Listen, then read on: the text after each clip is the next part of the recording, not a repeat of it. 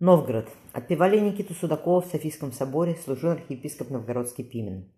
Когда Феодосия подошла к нему под благословение, старик покачал головой.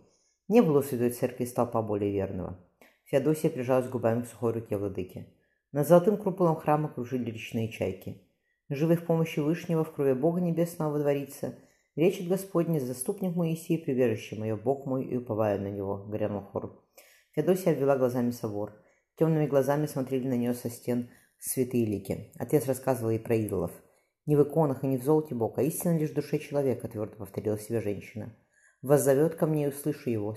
С ним есть скорби, из моего я прославлю его, долготою не исполни его, явлю ему спасение мое». Псалом закончился. Неожиданно сильным голосом, не вяжущимся с его сгробной спиной, архиепископ завел заупокойный канон. Весь сентябрь Лодию Судакову искали по берегам Ладоги. «Хочешь бы что выпросила?» — молилась Феодосия. К началу октября на южном берегу озера рыбаки нашли пояс, изорванный о камни кафтан с посневшей золотой вышивкой, обломки лодки. Тогда Пименный прислал за ней монаха. Отпеть его надо. Тело не отыскали еще, Феодосия отерла глаза. Могут и вовсе не отыскать, жестко сказал владыка. Мало ли на Ладоге с Онегой каждый год людей тонет, но без христианского отпевания душа покоя не обрящет. После канона читали стихи Иоанна Дамаскина. Для людей суета все то, что не остается по смерти. Не остается богатства, слава не идет ибо как только пришла смерть, все это исчезло. Поэтому возопьем Христу Бессмертному, упокой представившийся от нас, там, где всех веселящихся жилище. Разносился по храму звонкий голос чтеца. Где пристрастие к миру? Где золото и серебро? Где множество рабов и слава? Все это перст, все пепел, всю тень. Но придите, возопьем бессмертному царю Господи, вечных благ и садов, представившиеся от нас. Упокой его в нестареющем твоем блаженстве.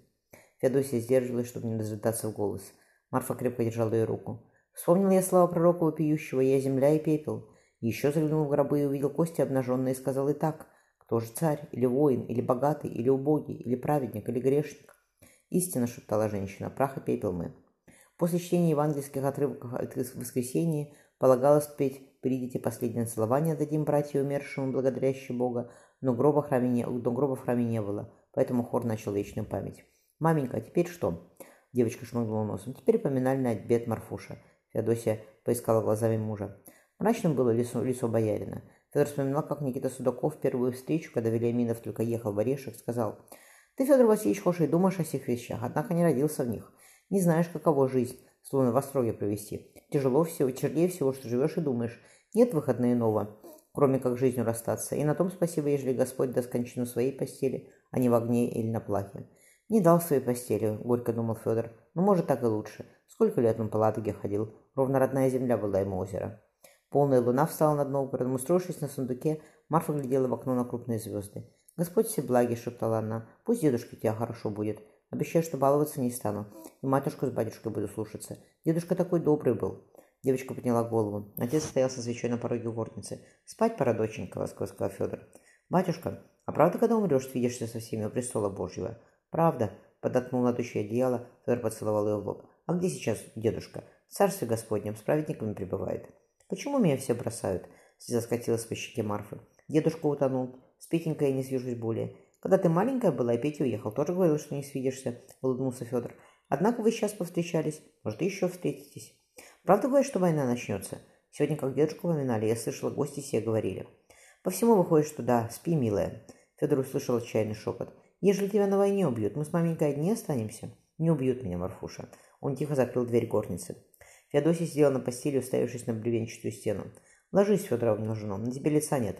Нервно пламени свечи заблестели ее глаза. Федор посмотрел отцовские бумаги. Как знал, что помирать ему скоро. Все продано, все завещено, долги уплачены, по распискам все получено. Я тебе больше скажу. Батюшка твой деньги в Европу вывел. Знаю я, кинула жена. Герклюге говорил, что судаковское золото вложено в пятерых купцов. Будь нужда настанет, можно его получить, да с прибылью. Только, Федор, это как если бы деньги на небе были. Где мы где те купцы? Кто знает, милая, Федор коснулся губами щеки, как судьба сложится. Батюшка твоему в ноги поклониться надо. Не видал еще я, чтобы если мне так заботились. Как я еще маленькая была, Феодосия устроилась его в надежных руках.